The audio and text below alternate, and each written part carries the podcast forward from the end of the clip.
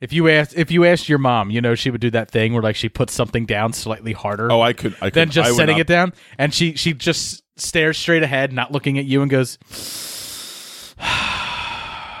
She's caught me with porn shit for "But y- but everyone knows that mom the look, last right? thing she wants to talk about with me is sex related stuff. But but but you know that mom look, right? Like where you ask a question and it's and, and your mom just like Oh, yeah. she puts something down and it's like Yeah. It's like, I don't need this in my life right now, and, then she, David. and then she looks at you. How dare you ask me that? it's like, Yeah. Pretty much. yeah. Just Yeah, like I used to get that all the time when I'd be like, "Mom, can I have twenty bucks?" the audacity. I just got paid. Just went grocery shopping. We paid our bills. We're fucking broke. Welcome to Super Movie Brothers. Let's start the show.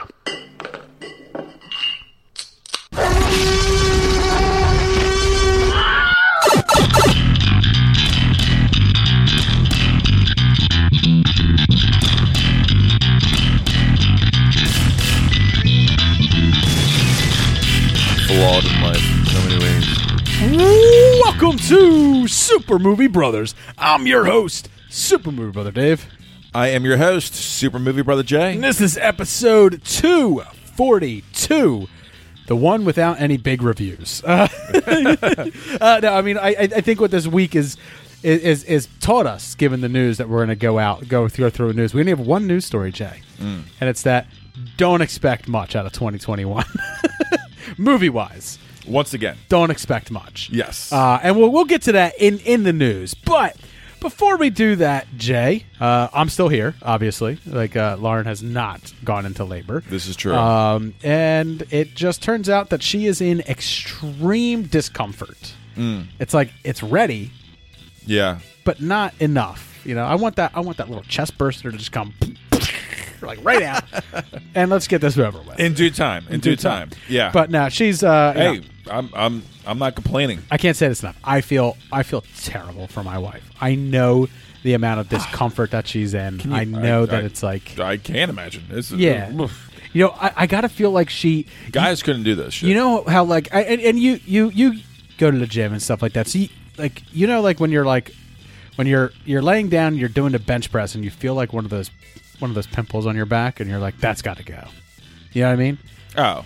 Okay. And it's gonna bother you until oh, until right, that thing, right, right. until I got thing- you. I until got that you. thing pops. Yep, yep. That's that's Lauren's feeling just as a human being.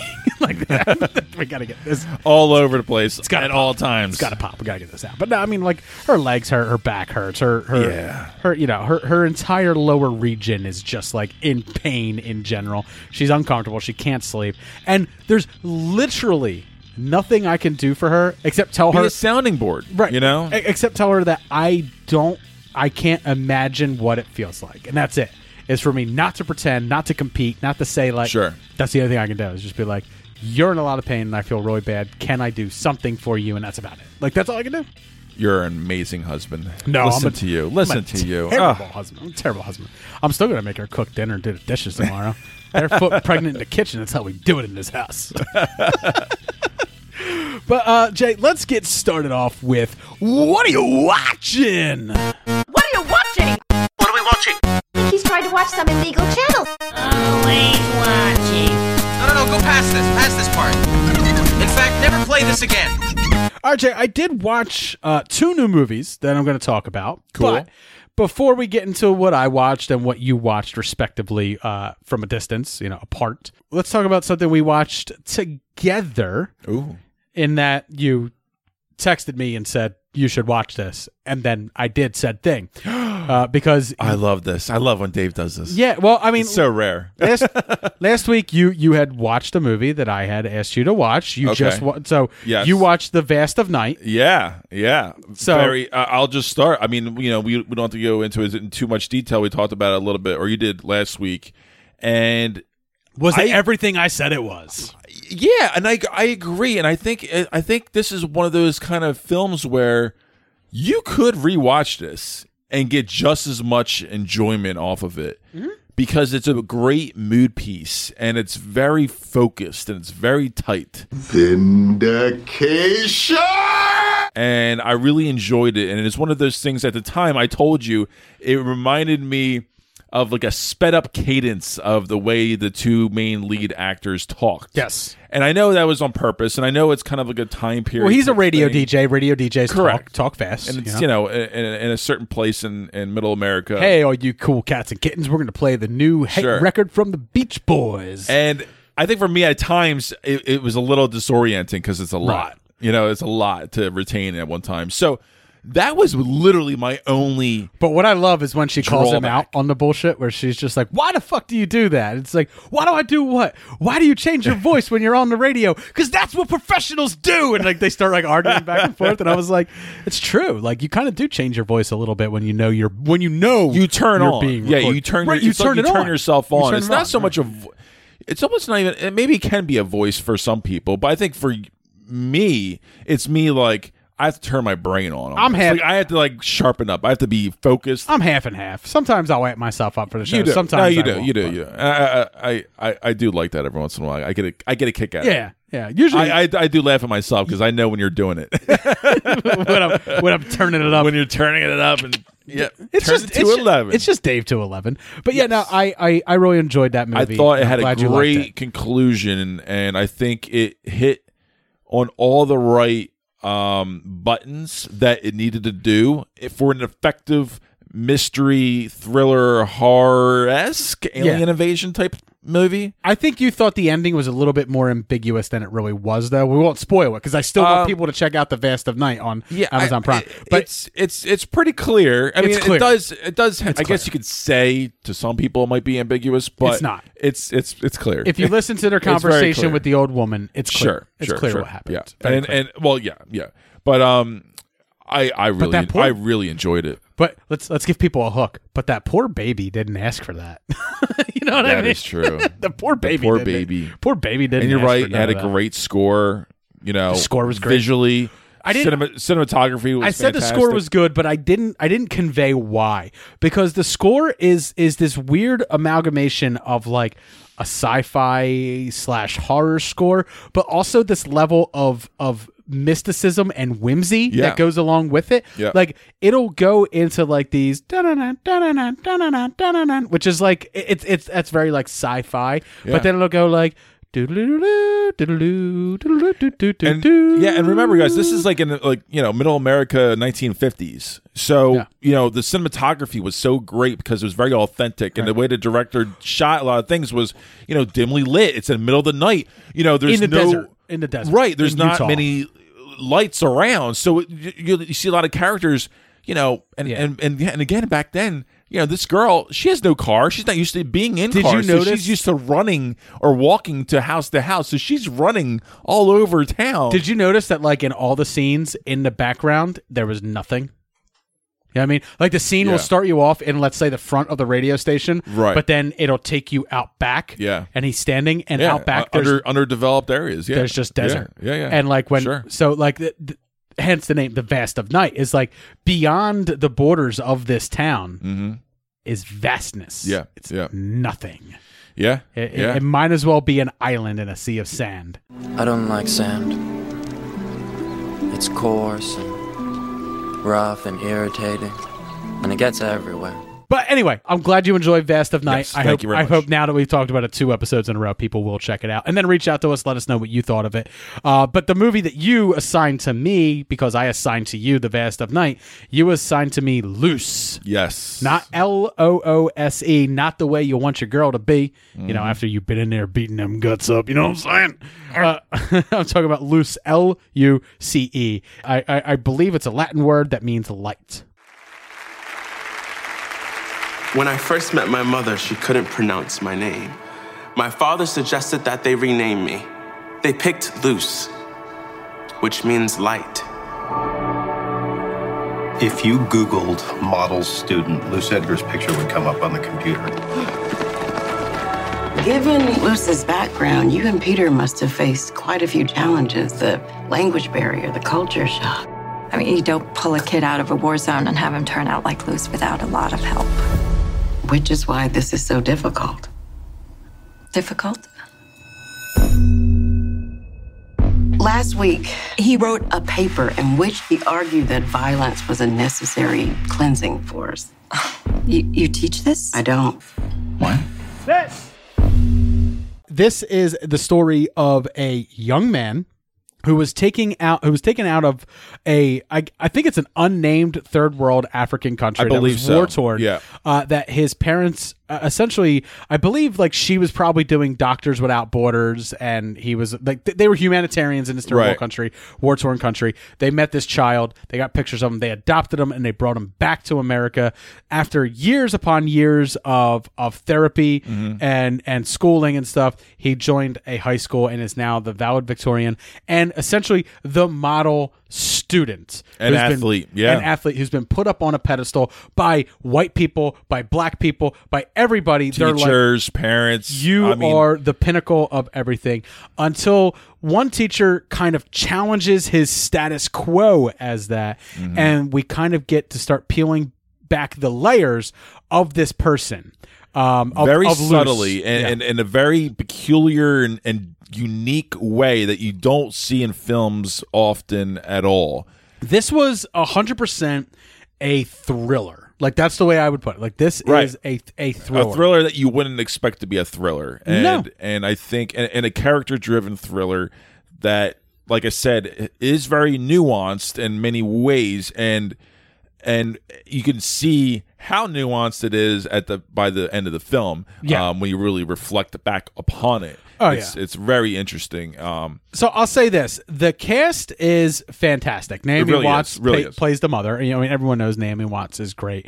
Uh, Tim Roth plays the father, which I think he does he does an okay job with what with what he was given. He wasn't given a was- it was- a huge role. it was solid. It was I, solid. I don't think his emotional turns were quite as impactful, effective. I know, I as know. Naomi agree. Watts are supposed Sure. to be. So um, he's he's well, mainly Naomi Watts definitely had a more trickier role, Exactly. for sure. Um, but I think the person who blows it away is Octavia Spencer, especially in that final Yeah. scene where she's talking with Luce. She plays Mm. the teacher who's kind of blowing the, you know, peeling back the layers of the onion that is Luce. She has that final scene with him, and and, and it really encompasses the whole movie. Like why these two, why Luce and and the teacher Miss Wilson have been opposing forces Sure. um, because they have two completely different viewpoints of black in America and what it means to uplift each other, right? Right, right. Like you know, in, in his mind, he couldn't understand why she would do this to one black student, Yeah. but not to him, and that that to him And- is wrong. And then in Yeah. the end, she's like, "No, no, no, I did that to him because by doing it to him, I raised you up above him." That's and he's and his in his mind, I, I don't see the difference. Mm. Like I don't know what's going. Like you know what I mean. Eh, but like because of his background, because Mm-hmm. he was a kid who learned to fire a gun before he learned to drive a car, he meets things with such aggression, like an eye for an eye type situation kind of unseen viewpoint. Right. aggression. now. Right. Right. Absolutely unseen. It's so amazing. It- It's And oh, it's unseen even for the viewer. And I don't want to. Spo- I really don't, don't want wanna spoil, spoil anything at all. yeah. I don't want to spoil, it, but I also Um, don't want to oversell it either because Sure. this movie's not for everybody. This Oh, oh, yes, yes. movie's I, this would be like a Jay's Indie Corner type of thing that I would normally bring right. up. This Um, this got some thumbs up around the the festival circuit time in 2019 when it came out. It's, it's this is hard to market. Like, like It is. You know, unless it's if it's not getting awards hype, um, it's going to be hard to market this. I, I mean, would s- how, how you get? You're not going to spend money this- on commercials for this. it's a B plus for me this movie, Luce, because I think it without a message, right? All it's doing is essentially making an argument at the end of its film, Mm-hmm. which is an argument that is open ended, and it's just Mm-hmm. Yeah. kind of like ends. It's kind of like there it is. Yeah, There's what's been going on the whole time. You knew it in the back of your mind. You kind of like felt it. You felt the tension between all the characters and stuff. But now we're going to put it on Front Street, and then we're just going to end it. We're just going to let it. but it's it it, it We're gonna let that It makes you stir. What? What? What? What? Well, I suggest you let that one marinate. Yeah. I mean, it, it, it stuck with me. It stayed with me A little bit. Um, I at think the very I don't end, think it but- stuck with me as long. You know, I think like maybe I thought about it for about 15 minutes after I watched it. Well, that's about for me too. Yeah, And- and I and- was but I mean, it. you But know, it was. it is what it is. It, it was uh, effective, and let's. We have to, of course, give a shout out to Kelvin Harrison Jr., who plays Luce. who plays Luce? Yeah. Um, I've previously hyped him up on in the movie Waves. He was very strong and actually a semi-similar type of character, to be honest. Um, arc, and um, and then you know, I think the first thing I saw him in was It Comes at Night, and I do really enjoy that movie as well. I well. love that movie. And um, Love that I'm movie. actually kind of due for a rewatch of that movie because I kind I of think it's still on I don't- Amazon Prime. I don't. Free, I think it is I, or somewhere. Me and, me and Lauren went to see that in movie theaters, and I was like, I loved the whole pull the rug under the uh, uh, uh, from under your Sure. feet uh, uh, from the audience, where it's like this is not a straightforward horror movie. This is more of like a psychological thriller. Yeah. Lauren was very unhappy about that. She was like, oh, it's more up my alley. That's why I was happy about it. "Where's my monster?" It's like, "Oh no, there there is no monster. there is no monster. Who's the monster? Oh, your own psyche. That's the monster." Yeah, even better. Yeah, even better, right? And um, my wife was like, "I'm not buying the shit." it's like I bought it wholesale. Anyway, uh, very polarizing movie. It comes at night. Yeah, yeah, yeah. I, I, I saw it in the theater, and I, I definitely am well overdue to uh, check it out. Also, again. should be said it's an A24 film, which Mhm. is something that you, Yep. I, you know, it's one of the things I jerk e- off to. yeah, you, you, you eagerly wipe its cum from your chin. I- All A24 films, you're just like, Ugh. love it, love it. Yeah, you, you- can't go wrong. yeah, you it's worth. You know, automatically, it's it's worth a watch, possibly. maybe not Ghost Story. I was never really in love with the Casey Affleck Ghost I Story I, one, but I anyway. like the ambition. Right. I like the ambition Uh, idea of it. But no, so so Luce. I think it's definitely worth the watch. I think it's worth the time. Like I said, it's not for everybody. What I suggest is like kind of like what I did with Lauren, where I was like, I put the trailer on before I put the movie on, and I was Mhm. like, this is the movie, and she was like, yeah, that seems seems interesting. I want. I kind of want to know more. Would you like to know more?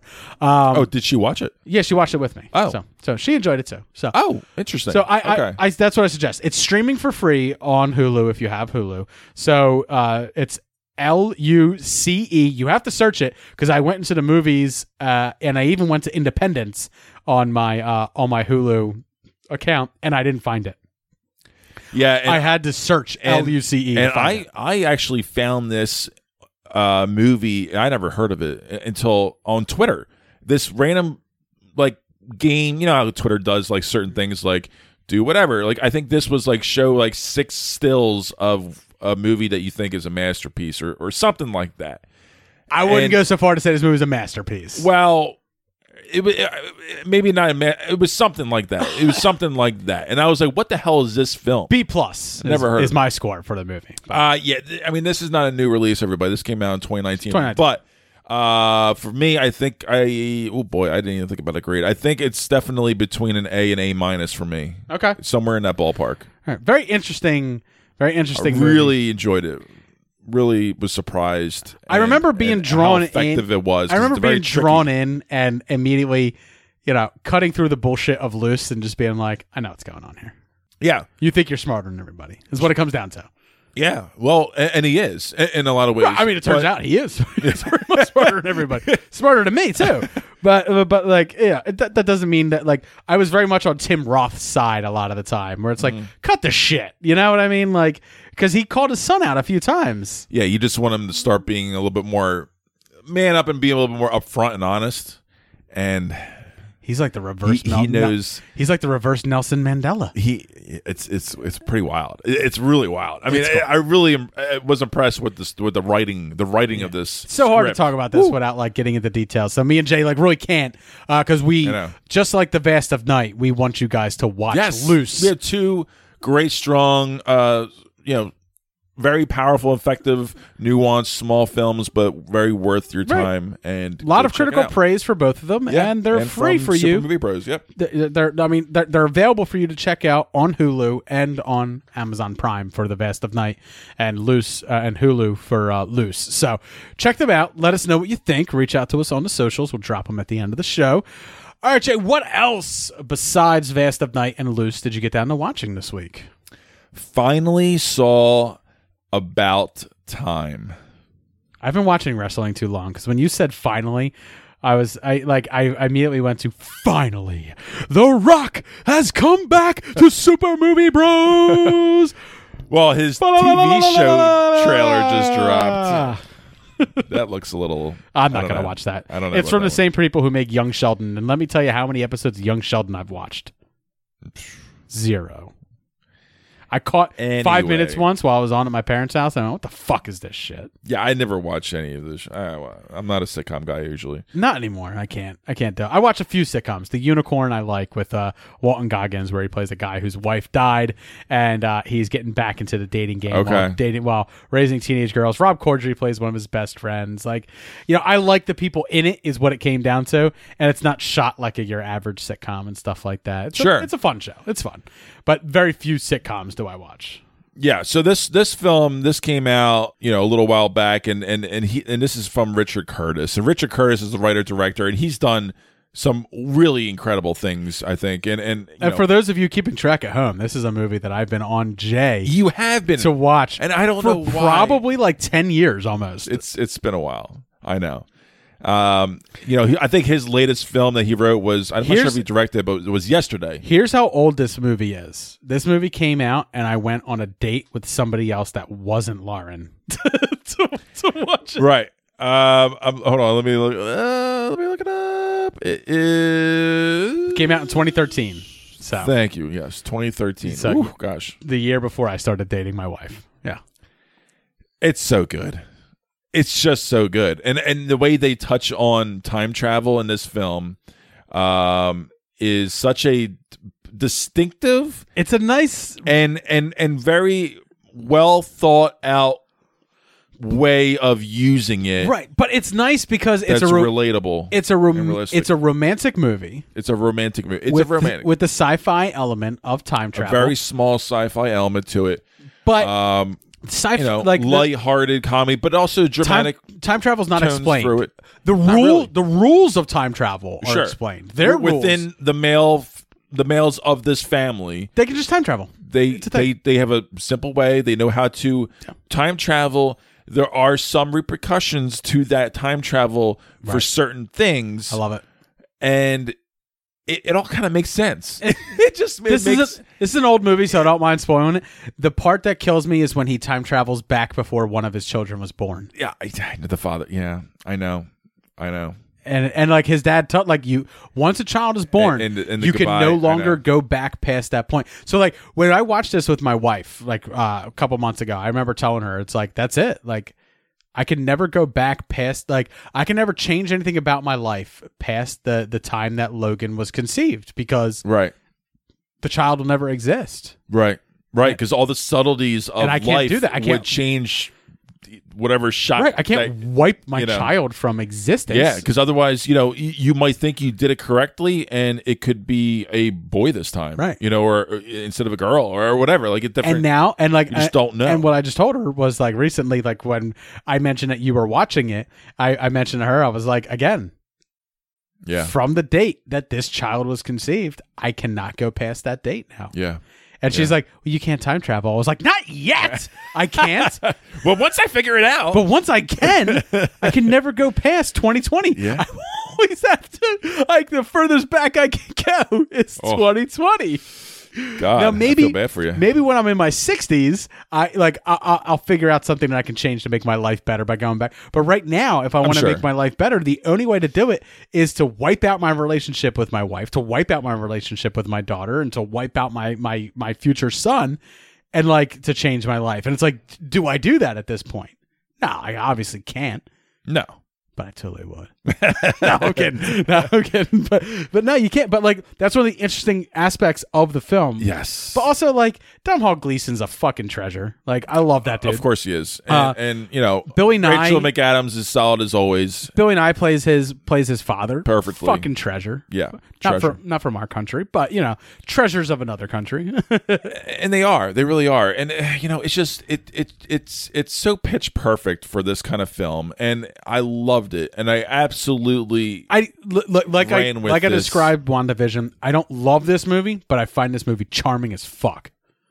yeah i mean I, It's I, very I don't charming. i don't want to say this is one of my uh rewatchability type films where i'm going to be you know Oh, wanting I've to seen watch it at all the least time. three times. well like that's what i'm saying like i see myself watching it maybe every two years something like that um because there's a lot there's a lot of great stuff in it, you know, and it touches on a lot of good things. And the message at the end of really, you know, one of the great ones was actually messages was like, now try this experiment. Go and live your life and then go back and relive it the exact same way. But But really appreciate s- things. appreciate it. Take a step back and soak it all up and Right. enjoy every moment. I do of it. love that. And and you see the subtleties of change that you can do within your day to day life. One of my and favorite- how much it brightens everybody, not just your life, but everybody around you. One of my favorite moments more. is lifts everyone up. he continually goes back to a holiday scene where uh, him and his dad are in the den or in the Right. basement playing billiards together because they're British. They don't play pool. It's billiards. No, it's table tennis. Yeah. Oh, they're playing table, Table tennis. tennis. Table tennis. Okay. So they're playing table tennis together, and he has to confess to his dad, like, "My wife's pregnant again." But at this point in time, she hasn't had a baby. But his dad fully understands what he's talking about. Right. His dad knows that in this conversation, he's time traveling. He Mhm. says, "This is the last time I'm going to get to see you," Yeah. and it's like, wow, like Yeah. that's it's kind of big. It's kind of it's it says Not in his father, but like he he knows his son. This is his last time, so he knows the weight of what his son is. his son holding can and bearing. his father dies and he's able to time travel and go back in time and spend time with his father Yeah. and since his father was Yeah. able to time travel too he knows that you can only go backwards and you're going to go backwards so far before you change everything irrevocably and when his son tells him it's the last time I'm going to get to see you, it's not the last time the father's going to get to see the son, but he knows that it's the son's last time seeing the father Yeah. after because the father's dead at that point when the second when the second heavy. child's conceived and it's Yeah. like it's this it's this very small moment in the movie but they they do put the appropriate amount of weight on it and just the understanding between between Billy Nighy It, it was just the right amount. as a former time traveler and his son who's a current time traveler it's just like it's a nice interesting twist to to the formula and i i think i think it's i think it's charming as fuck Yes. Yes, it is. And, so uh, this is on netflix right It is. Yeah, so- it is. It's been on Netflix for a while. And It it's is. been in my queue for a while. Yeah. And I uh, I don't know why i've I probably been on, you to watch this probably since like 2013 since i, watched it so. And and when it came out, I I I, I surprised I never watched it. I, I don't know why. and it took eight years I I don't understand why. And I love Richard uh, Richard Curtis. I mean, you know, he he he does all these great films. My God, I mean, we we love all these kind of things from him. I mean, you know, he does. Um, you know, like I just said, like I think bef- the latest one that he did was yesterday that he wrote and Danny Boyle directed. I like But, like Pirate Radio. I Love like actually. you I know, I know people don't like yesterday. Like it, it got a little bit of flack when it came out. I still haven't seen it. I think yesterday's charming as fuck too. So But yeah, he he's a he's a treasure, and, he doesn't do enough. And uh, I think he's a little too old to do any more films right now. But Pirate Radio is an unsung hero. It is. It is too. It's another great British comedy. Fucking love that movie. So much fun, uh, uplifting, and again fun. I mean, it- it's just he he's he has a way of. He's a great writer, but he's also great at tone and keeping things yeah feeling correct within right. the within the wrappings of a movie.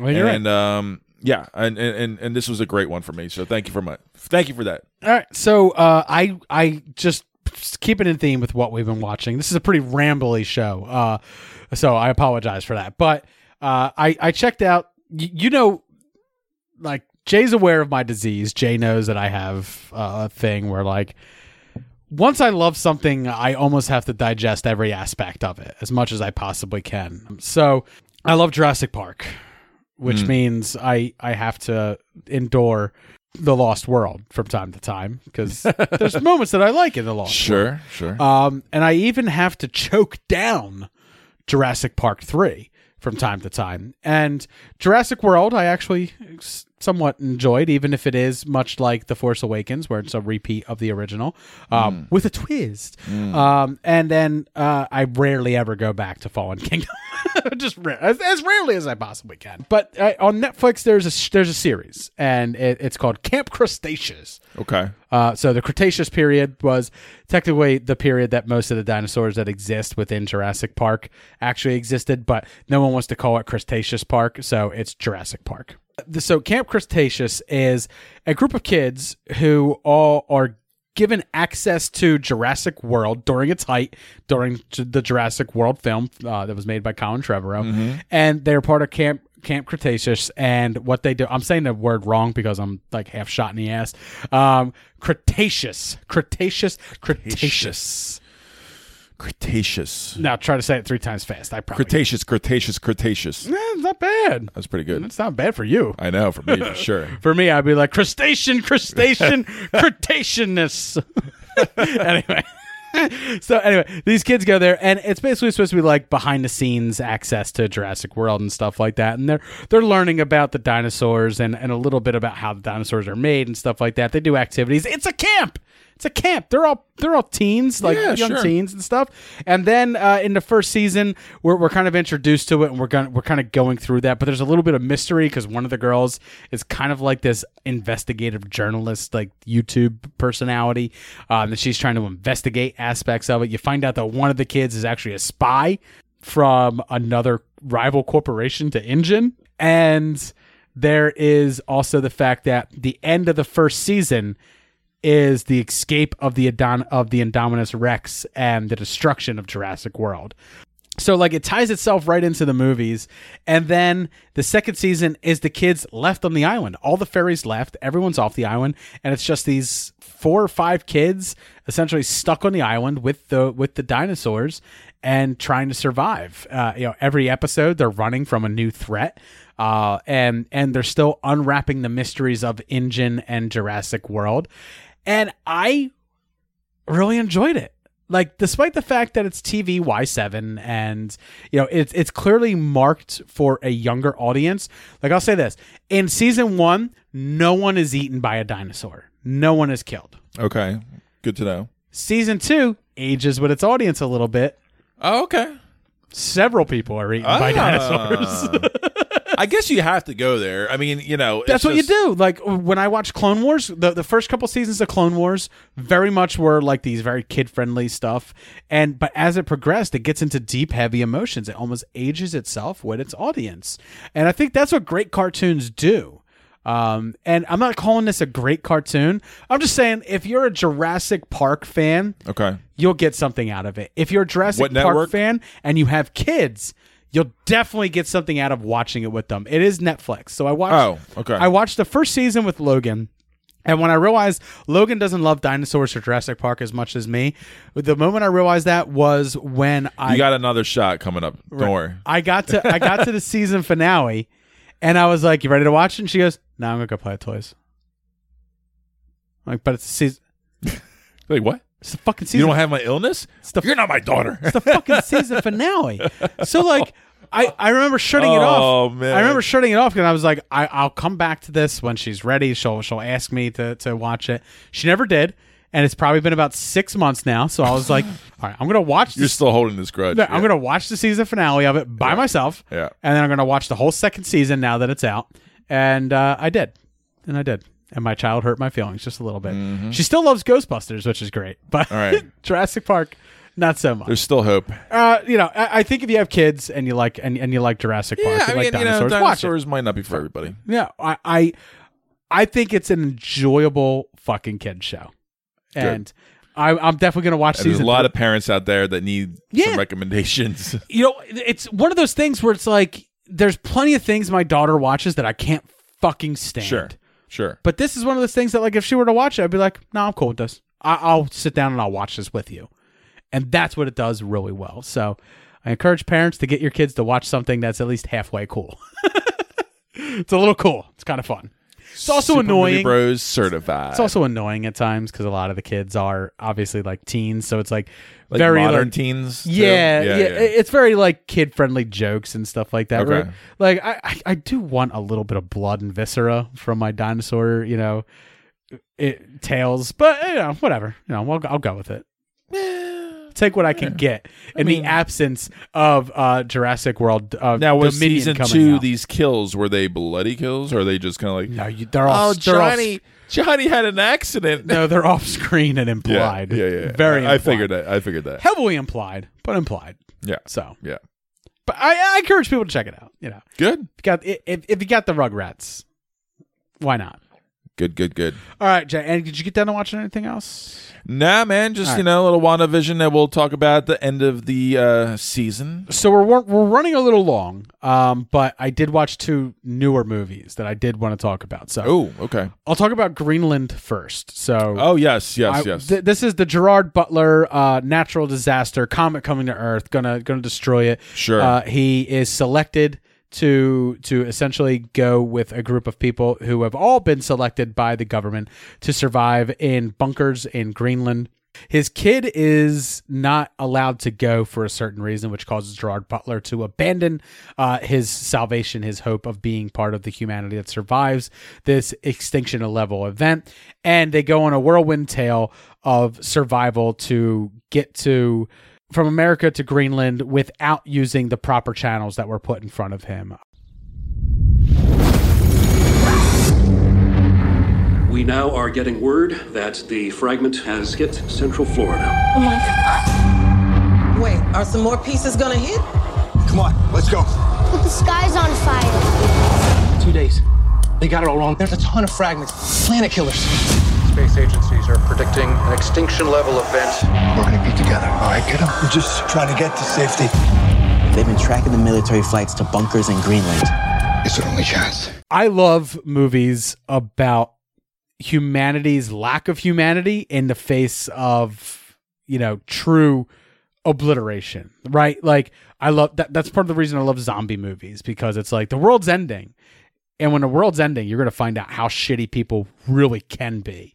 And that's kind of like what Greenland is. You're you're finding out how shitty the world really can be, but you're also being reminded of how beautiful the world can be as well. And it's very it's very upfront with that message. Um it's a comet's heading to Earth and Gerard Butler's just trying to get his family out. It's I would say like it's better than a lot of other movies of the same ilk. Yeah, that's what I've been hearing. You know, it it, it definitely like I think it's better than like Deep Impact, you know what I mean, which is very much like a similar movie. Okay, okay. Um, but it it at, at, at its core, it still very much is like just this natural disaster movie. Like I would say it's better than the Day After Tomorrow, which is the Oh, sure. yeah, which is a serviceable movie. Yeah, yeah. serviceable movie. Yeah. Uh, but I mean, and what this movie is, I mean, it's not worth the money. Like right now, it's nineteen ninety nine to still rent it right now. It's not worth that money I wouldn't think so. hands down, not worth that money.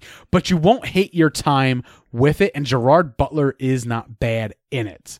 And believe me, I watched I, I watched Angel Has Fallen, you know, wh- whatever the other one, Olympus Has Fallen, London Has Fallen. I've seen him bad, like I've seen him be bad and shit. Uh, so I might be trying to change a little bit. I would say this: it's like a C plus movie where it's like it's enjoyable enough. for Okay, you I, to I, I, I get, I get you. gets I a get you. passing grade, Yeah. but like it's not setting anyone's Yeah. pants on fire. If you're stuck watching this movie, you're not gonna bitch. Oh, yeah, it's just it's it's a very paint by numbers destruction movie, but I enjoy everybody who's in it, and I think it's I, I don't think it's a waste of time to watch it. It's definitely like shut your brain off and just have a have a good introspective time. I guess you would say a little bit. Very Uh, nice. then the other thing I watched was a movie called Our Friend. Can we talk for a minute, Matt? It's going to get very hard. You're going to see things from Nicole never seen before. You don't need to do this alone. I can come and help you get to the other side of this. I'd love to have you. How long do you think you'll be up there? I'm hoping just a couple weeks. Just want to make sure Matt gets back on his feet. I usually make breakfast and dinner. Maybe you can take some of that weight off. Speaking of, I was hoping you'd call me Grandma Dane. Sure. Molly, excuse me. Sure, I'll call you Grandma Dane. Thank you. I want to make a list. I'd like to write letters to the girls for certain milestones in their lives. I want to have blue hair. Molly, will you tell me when it's happening? It's not happening. Her entire life, she's wanted to be the Grand Marshal of Mardi Gras. And I want to sing on stage with Katy Perry. That all seems pretty doable. Does it? You've been gone for three months now. I thought that you were going to be gone for a couple weeks. What changed? I got here and I saw that one person can't do this job. And yes, I'm very envious that you caught this uh, before I did. So this has Jason Segel, Casey Affleck, and Dakota Johnson. Casey Affleck and Dakota Johnson are a coupled pair. They are a married couple. Their best friend is played by Jason Segel. Now, she comes down with a form of inoperable cancer that she's pretty much been given a year to live. Um, and Jason Segel kind of comes to visit them at one point as their friend. He, he, lives in a city that's several hours away from them. Uh, so they live in a small town uh, in Louisiana, and he lives in in New Orleans. Uh, so he drives there to stay with them. Once he gets there, he finds out the state that they are in. And he decides, "Yeah, I'm gonna stay a couple more weeks and help out. You know, so he takes his all of his time off from work. Sure. And he stays and he kind of helps out with their with their two girls, their two daughters and stuff. And what was just a trip to check in on his friends and and maybe bring a little levity to what he understands is probably a very dour situation for them turns into a you know a 2 year long adventure for him where he is Hmm. Living with his best friends and being part of their family and taking care of their children and them while they are going through probably what is the hardest time in their life. Um, I think you're soulless if you don't find a moment to feel something or cry throughout this movie because it has several of those moments for Wow. you. Uh, I think all the characters are pretty well fleshed out.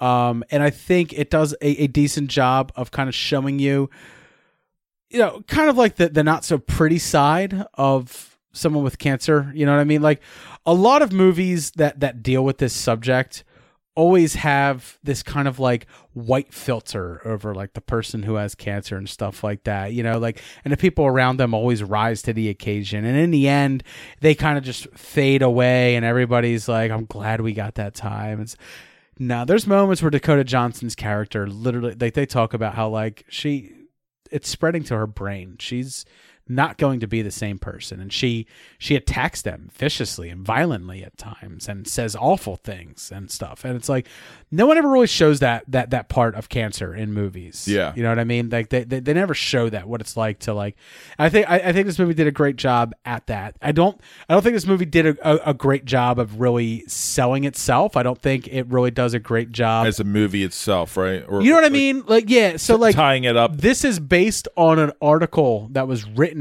Okay. It's based on a true story. So the article was actually written by the husband, and it, and it was called "Our Friend," which is why, which is where it gets its Sure. title. And it's basically an article that is about Jason Segel's character moving in with them and kind Yeah. of uh, uplifting them and stuff like I that. I guess it can go either way, but bringing levity, right? sure, that makes sense. but uh, you know, and, and it works in that aspect, and it works, and it works for for this true life portrayal of this thing. However, I never really bought into Casey Affleck's character. Like, Mhm. I, you know, I never really, I don't think I got enough of living with the family that Jason Siegel got. You know what I mean? Where like I really Where you felt the connection or where I really feel attached. You Yep. know what I mean? Yep, and yep. I think for a movie like this to really hit home emotionally, I should feel extremely attached to, to Dakota Johnson. I should feel extremely atta- attached to who Casey at the very is. least two out of the three, Right. Or or even if there's other side players. I do maybe, feel but- attached to Jason Segel because I think the movie does. A, obviously, it's called Our Friend. It's really about him, but um, I, I think like they spend so much time trying to trying to develop aspects of all three. They kind of failed to really develop a main character in this piece that really mm. draws you in and, and, and, and, and brings you brings you in. But I still really enjoyed it and I still think it's it's an interesting portrayal of a cancer story because like I said, I don't think we get enough of those. I think we get like this white filter through it. And you know, having lived with someone who who had cancer and who was terminally ill, I can tell you it's not all fucking pretty. And when you look back, sure, you, you may have the, the the great memories, but you also have the memories of some bad shit too. So I, I think it did. I think it did that better than it did the rest of the film justice. I would say this movie's like a B minus, but okay, it's still it's still good. Yeah, I'm gonna still watch it Again, I will still watch it. 1999 is not worth the price point for it. Right, but, it's worth your time. Uh, sure, I got you. Both this and Greenland. Very say. good. I, I hear you, and I, I will catch it at some point. I mean, it, you know, it, some of those times are you know it's hard to make a movie when they're trying to make an authentic movie. You know, sometimes when it, when it's based off of like It's worried the too nuts much- and bolts of Right. hard hitting real life facts. It's hard to make a polished film with that kind of thing, and you know, and it's it's really challenging. And it's just like um, I think it was what plagued Beautiful Boy when they tried to touch on that Beautiful beautiful boy. He's a beautiful boy. Uh, you know, touching on the real life story of this father son relationship with the son dealing with addiction. You know, and and I I think that's kind of what plagued that film, for example. You know, in a lot of ways.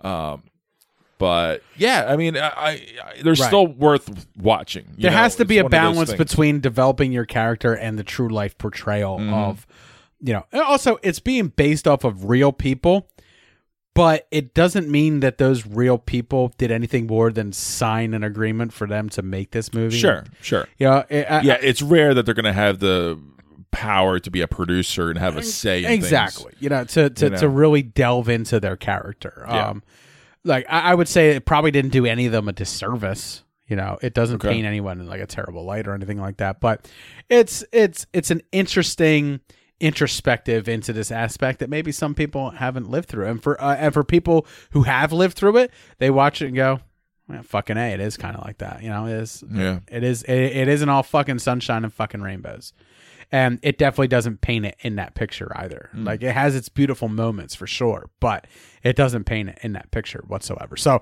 i respect it for that but still a b minus you know All right, yeah, that's, so that's fine. uh wait wait for this and greenland to no longer be 19.99 if you want to pay 5.99 to rent it I don't think that's money bad badly spent. But um, if you want to wait till they're free streaming somewhere, our friend, my guess is, will probably be on Amazon Prime at some point. It Mhm. is a Gravitas Ventures, which always seems to find them find their way into Okay.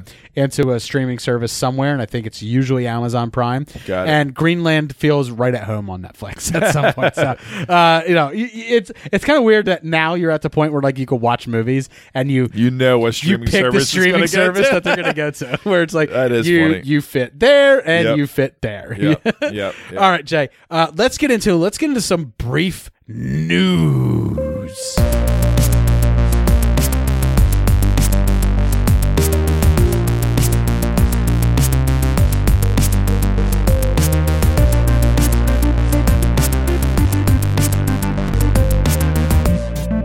This week's news it's it's kind of brief because every movie you were excited to see that isn't Warner Brothers is getting delayed. Warner Brothers obviously doesn't have to delay their shit because they're releasing it on HBO Max Look and in theaters simultaneously. However, we did just find out that A Quiet Place 2 has now been delayed to September of 2021. Previously supposed to come out on April 23rd, 2021. So now you got to wait till December for that. Now, Disney has announced that The Kingsman and the Bob's Burgers movie both have been delayed. First off, this is the first I'm hearing about a Bob's Burgers movie. I love Bob's Burgers. kind of excited for it. However, what we found out is that the Bob's Burger movie has been taken off of its April 29th, 2021 release and has not been given a new release date, but ha- Kingsman has been removed. well, I'm sorry, Kingsman has been removed from its August 20 August 20th, 2021 release and has now been moved to October 22nd of 2021. So it, that's been moved quite a bit. Mm-hmm. M- On on the on another side, Sony has announced a bunch of delays. So Morbius, which was previously supposed to be released sometime, I believe it was in March or April, has now been pushed to January 21st, 2022. Yeah, not good. Right. Sony also announced that the Uncharted movie has been delayed, as well as Ghostbusters Afterlife, its Cinderella movie, Peter Rabbit 2, and The Runaway are all delayed. So they do do a breakdown. Uncharted has moved from July 16th of 2021 and has gone to February 11th of 2022. Hmm. So pretty much Sony's like, we're fucking off in 2021. We're not we're not coming out with shit. Uh, Ghostbusters Afterlife has been moved from its June 11th, 2021 release, which is already a year and three months after its original release date, which is supposed to be March of 2020, and it is now moved to November 11th, 2021. However, still subject to change. Wow. Yeah, I it, it makes you really ponder like maybe HBO had the right decision all along. uh, I'm kind of on that. Now, uh, James Bond has been delayed further into 2021. Uh, previously, it's supposed to be obviously a 2020 film t- coming out in the end of 2020. Then it got moved to a 2021 release. Now uh, it's been moved from its April 2nd release of 2021 and has been moved to October 8th of 2021. So lots of delays. Uh, we're not going to continue to report on these because it's going to happen. It's going to keep on happening, part of it. and it's also going to shuffle. It's going to shuffle around, and you just you just don't know. Like everyone is just Without getting- setting themselves up, waiting to find out when things are going to start to get to normal. So a thing like Bob's Burgers, I think the reason it's not getting the updated theater released from its original release date, That can go out any almost any time. it's going on Disney Plus. Yeah, or, or that, or that. It's a Disney Plus or a Hulu exclusive. Here's the movie. Here it is. Sure. You get it. Maybe you have to pay a premium to get it. Maybe. I don't know. I because I think that's what I think they should do that sooner than later. I think that's what. HBO's big mistake is. I think HBO they could have they, they probably could have appeased maybe some of their uh, of their talent, their directors and their actors who are a little upset that all their movies aren't going to the theaters and they're not going to be getting any of those any of those back end checks that that come with the with that. Yeah. Um, they could have appeased that a little bit with it's in theaters, it's also on HBO Max. However, you have to pay an extra ten dollars to get it, an extra fourteen ninety nine, Whatever. or you know nineteen ninety nine, or even if even if you did the, the Disney twenty nine ninety nine, which I think is a little a little much. That's but, a little much. But I think if you charge nineteen ninety nine for at least at least you're getting some revenue back. I understand that they are getting revenue because there's also a news story this week Anything really. that uh, as a result of their announcement, HBO Max has seen a doubling of their of their memberships. So it is working in their behalf. And as more of these films come out throughout the year, we're going to see that because we did get the sizzle reel. Like HBO and, and Warner Brothers are not like sitting on their laurels and they're like, we made this announcement. You either find it or you don't. And they're not even backtracking. Right. They are doubling down. doubling down because they, they just put out the sizzle reel and they're they're essentially letting you know that in February we got the movie with uh with with Every month, a new movie, Right. Day and day on HBO Max and in theaters. so we got the movie with Denzel Washington and Sammy Raimi uh, and Yes. Sam Ra- uh, Jesus Rami Malek. The little things. Right, all right. The, the little things that's going to be coming out in February. Uh, in March we have uh, I believe it's Kong and which which which uh, it's it's uh, I believe it's yeah. I believe it's Godzilla- March. Godzilla versus Kong. Godzilla versus Kong, which which is what we're doing our top five this week. We're doing our our, our, our top five big movie monsters. Yeah, You know the what I mean? trailer Like- just dropped. So Yeah, so th- they just dropped the trailer for that. Uh, so I mean, like they are literally putting it on Front Street with the sizzle reel. Uh, that they're letting you know that everything that you wanted from 2020 and 2021 is available for you. And I think they're doing it. They're doing it the right way. Um, I understand there's people who are unhappy about it, and I still think they mm, probably the business move would have been to charge a little bit more for it. Sure. However, they're looking at the writing on the wall. They're seeing what Disney's doing with what they're doing with Star Wars and Marvel, and they're like, the future is in streaming. adapt or die, and I think they adapted and uh, they they went. Uh, it's an aggressive move, right? I mean, it was a ballsy move, and I think it's a smart move because really, logistically, when things you can't go by the quarantine shots because the quarantine shots are going to have a full rollout until summer ish time. Even even But like people to are not going to go back to theaters. even to take right it away. further like you don't think that they that the studios have been reading the same articles that we've been reading where AMC is essentially any minute from going under Right, right, and right. and other other studios are selling the shit out of their uh, uh, other theaters are selling the shit out of their stock and everything like that like they are floundering theaters will be extremely diminished Yeah. and all these studios need to future proof themselves Yep. and this is I mean, it's been going on for a while, but this is kind of now the big first step in doing it. And another big news story this week, which um, kind of ties into this somewhat, WWE will no longer have its own network here in the United States. You know, WWE previously had the WWE app. You paid nine ninety nine a month. You got all the pay per views. You got all the um, you, you got all of their original content and stuff like that. All that's going away. There will no longer be a WWE app. It's going to Peacock. NBC Universal has made a partnership and a deal to essentially purchase the streaming rights for WWE here in the United States. even WWE doesn't want to produce their own shit. They're like, hey, you guys gotta, you know, and, and NBC Universal, which is also Comcast, is is looking to get into the streaming game as well. Everybody You have to. has a streaming gimmick. That's where it's going. It's true. It's Uh, true. You also have Paramount Plus, which will be coming out Paramount. That's a big one. Right, Which, which- it's out actually. which is Nickelodeon. They're just promoting it a little bit more Right. and, and trying to grow. Right. They're trying to grow. So you're going to have Nickelodeon and stuff like that, which goes to Paramount Plus, uh, a lot of that stuff. Uh, and apparently, one of their big aggressive moves is that.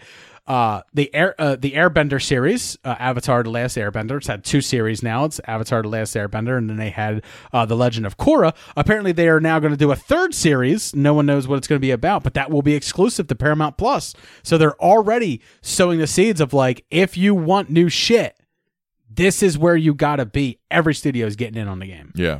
because it is future proofing yourself. And I think in the future, what we'll see is the streaming services that fail will be happy to jump in with a successful streaming service and kind of ride the coattails of it. Sony's pretty much done. This means two years of no films. I know. 2020 and 2021. They're the only studio, sounds like, that That- are pretty much washing their hands Of of, of, of two, years, of, films. of revenue. Yeah.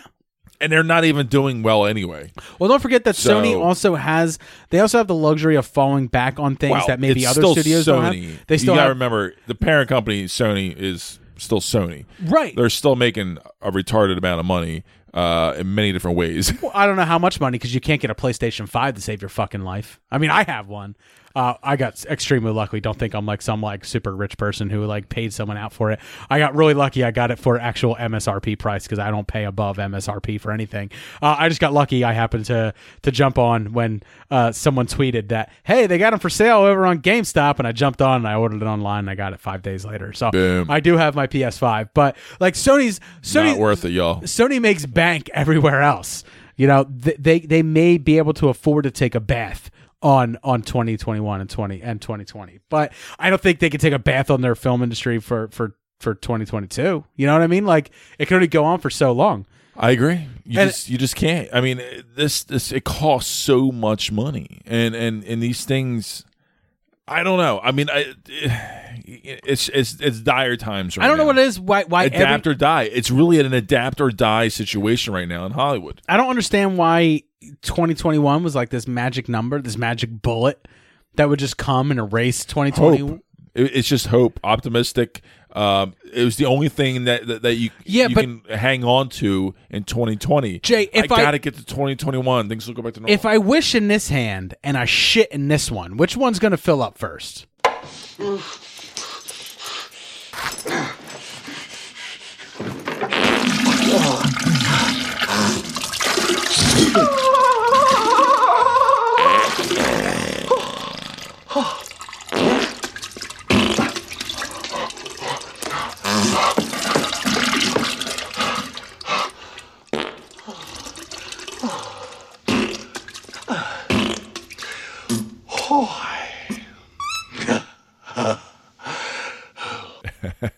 I hear you, dude, but like you know, it's it's uh But it's asinine to me for a studio like Sony to look at. Maybe they are future proofing. We just don't see it. They just haven't announced I, I just don't think they are established as a What it comes down to is I'm fucking pissed that I have to wait two years after its release date before I Morbius. finally No, get I'm kidding. Ghost. No, I'm kidding. before I finally know. get Ghostbusters I know, I know, Afterlife. I know, It's I my know. most anticipated film of know. 2020. I That know. is the most anticipated film of 2021. Now it looks like tough. it's even though it's it's scheduled for a late 2021 release.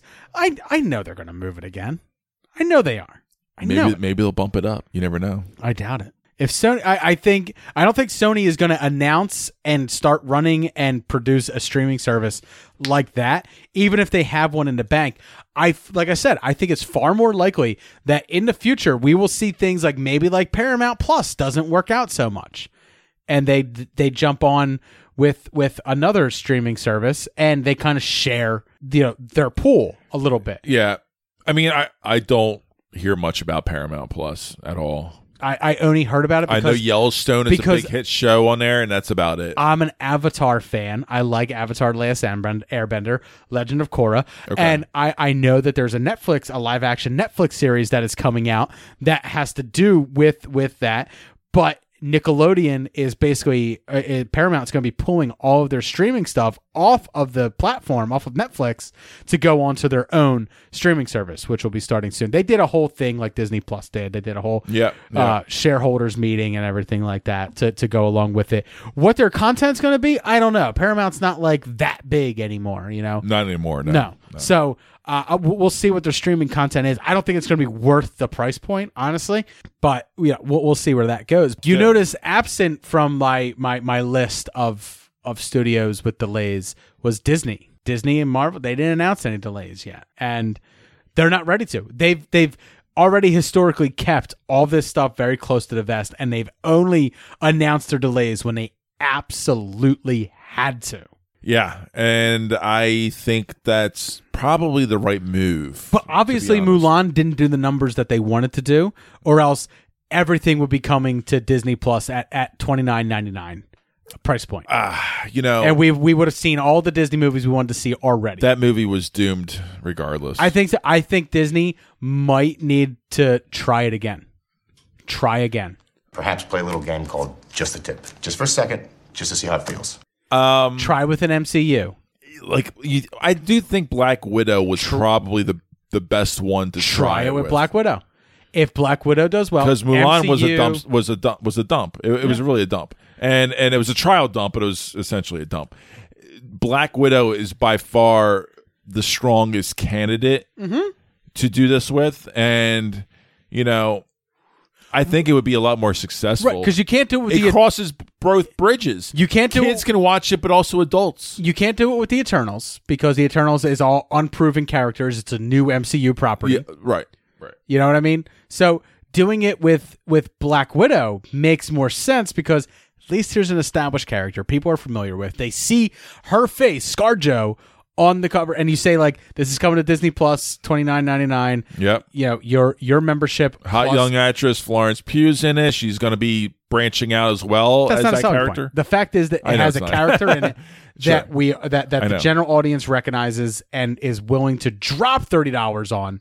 Yeah. is there, and that's what matters. Yeah. uh, and I think Disney should probably give it one more go with that before writing off the whole premiere access from Disney Plus off completely. And they might change their mind. I don't think they will now. They just bumped it back, I think. Yeah, they did again. But um But it- it's all it's it's dire straits for studios, and they're all scrambling to figure out what to do. But the answer is kind of like in front of them, and and I you know as much as as much flack as Warner Brothers has caught for their HBO thing, it's more content flooded for those years to come, which is going to do a disservice for Right. all of those movies and TV series in my and mind, everything. I see what HBO and, and Warner Brothers did, and There's I went, not enough space. I went fucking a. That's what I've wanted you guys to do for the past ten years, and Yeah. you're doing it now. And even cool though their even though their their their landscape of films isn't the strongest looking uh content There's several this that I'm year. really excited for. but there are you're right i agree and i agree with that. Godzilla So- versus Kong. Even though I'm Sure, not a big, I- sure. I'm not a big Godzilla fan. I'm not a big King Kong fan. Yeah. I have not been a fan of their Yeah. solo movies for some reason. The, it- you know, I- I'm very much like Hulk at, at the end of of Thor Ragnarok. Hulk, stop! Just for once in your life, don't smash! Big monster! you know what I mean? Like I'm just gonna, Yeah. get, I'm gonna watch it. it's just gonna be something fun to watch Because there's it, there's something fun about a giant fucking monkey with his dick swinging around, knocking cars all over the place, punching a fucking lizard that breathes Yeah. atomic It speaks breath to in the you. face. Yeah, yeah. It's just like, what do I need to know more than that? giant giant ape punches giant lizard in the face. That's that's your only selling point that you need for a movie for me. i know I'm not. I know. I'm not. I'm not a. and the I'm, trailer actually looks pretty I'm fun. not a sophisticated, I- I- refined I'm man. surprised. you know what I mean? Just, just show me that. Uh, but then you got Mortal Kombat, which I'm excited for. yeah Uh, i'm you know, happy with the way that looks as I, well I'm very curious about Suicide Squad, and then there's also you know uh, things that we didn't even get to see. You know, like The Matrix in that sizzle reel that that Warner Brothers just recently released. Yep.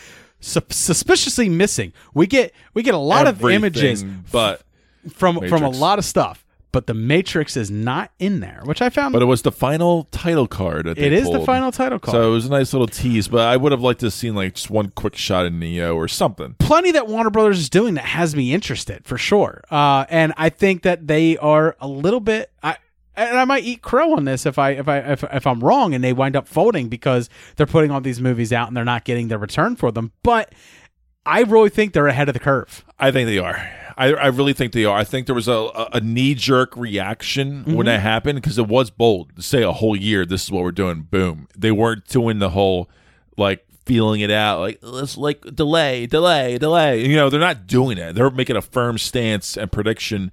And I We got the streaming it's service? going to work out quite well because you know they're going to have growing Yeah. subscriptions I'll throughout say this, this- whole year for HBO Max. I'll say this for HBO Max: with its launch, it was far more diversified than Disney Plus was.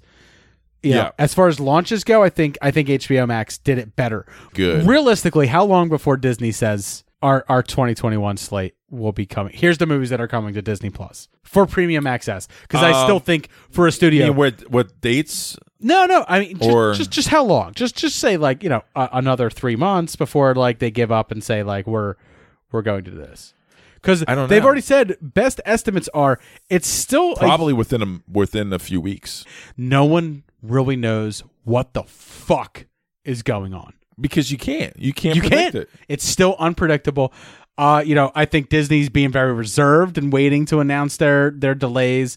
I think maybe some other ones might have jumped the gun a little bit, but I think the only person who has their head, the, the only place that has their head in the right space, Fauci is the, the the the best guy to listen to. To be Fauci, honest, Fauci. I'm sorry. Fauci is the guy. You know, he he was very honest, very obviously accurate when he when he first uh, you know started to actually give predictive dates roughly. he said like um, 2023 in will be rid of it. Like he was like, Well, I mean, I'm not even going that far, but I'm just saying as far as when we could potentially first see vaccinations. And he said, well, you know, cautiously, we're, we're, you know, at the very earliest, uh, probably January. or if you watch December. SNL, uh, we're going to go in alphabetical order. Uh, the first state is going to be uh, California, and then A, New York, to get the vaccine. That's funny. Uh, I love SNL. Anyway, that's going to do it for our news this week. Because there's been so much, you know, uh, Godzilla versus Kong uh, talk, because that is the next, I would say, big movie that's going to be coming out to uh, the Yeah. HBO Max Warner Brothers streaming app. Uh, and, and, and, you know, I mean, we do have a few smaller ones that are going to be coming out in February, but the big release in, you know, coming up is Godzilla versus Kong. so uh, me and Jay have a very special top five. It's a, it's it's kind of a list that is out of Jay's wheelhouse. It really is. Uh, but it's also something that's like it's kind of difficult for me because like I'm not a kaiju fan. So we're going to be doing our top five giant monsters in movies, and this one will be a combined list. So stay tuned.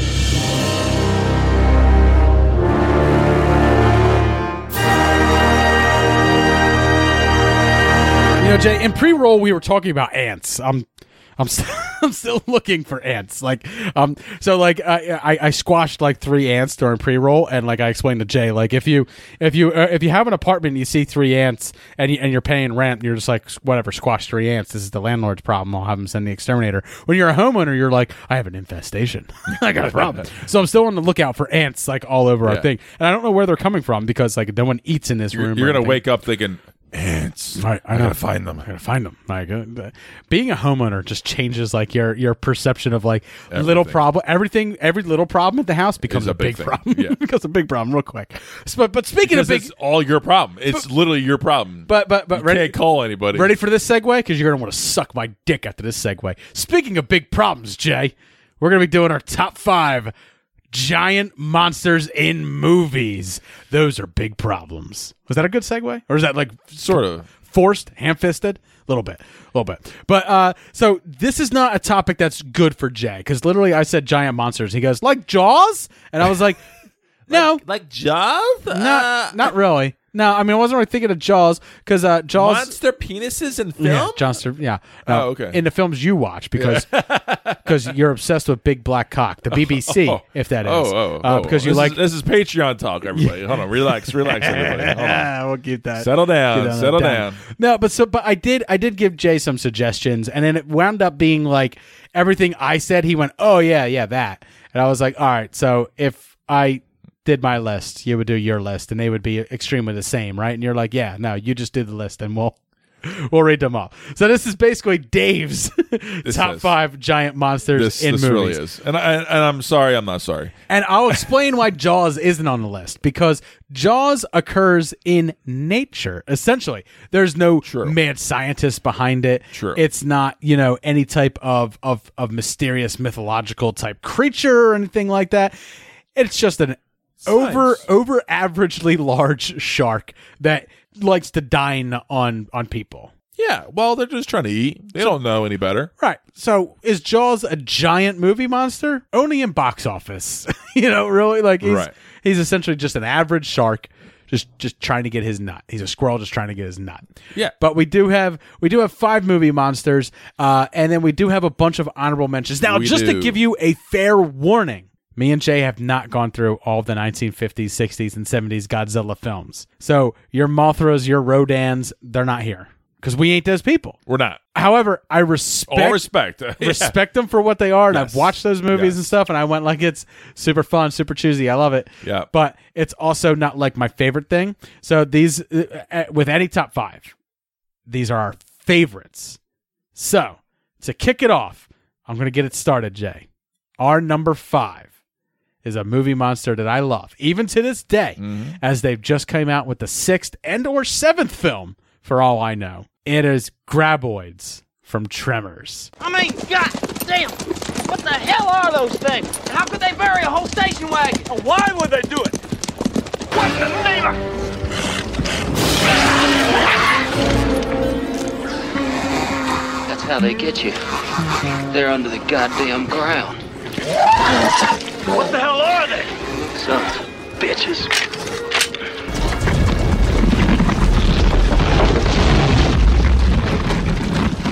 Must be a million of them. Nope, just one. So, I mean, this is specifically the Graboids from like the first film because, like, while I like the second movie and the third movie's fine, I guess. Like the fourth movie, the fifth movie, the sixth movie, the seventh movie, they are all just Graboid porn at that point. It's just like Right. you know, you're you're I'm in for a penny, in for a pound. I've watched them all, but like I'm not.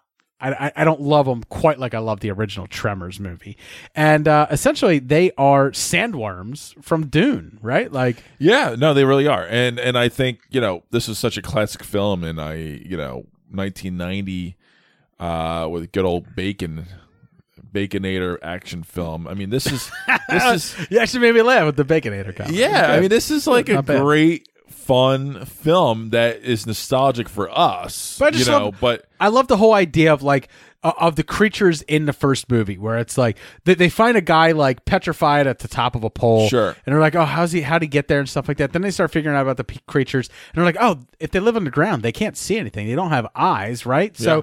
they Yeah. must work on vibration." And then like we get like the idea of like them popping out of the ground, the tentacles coming out, feeling around for people and stuff like that. Like it's I I think it's a very well thought out monster. right, exactly, and and and, film. You know, so it it does a lot of fun and smart things within the confines of this structure. But and at the time, you know, it's it's it, it it works effectively enough. But it's also the fact that they're blind and stuff like that. There's also a comedic element to them Yeah. as well.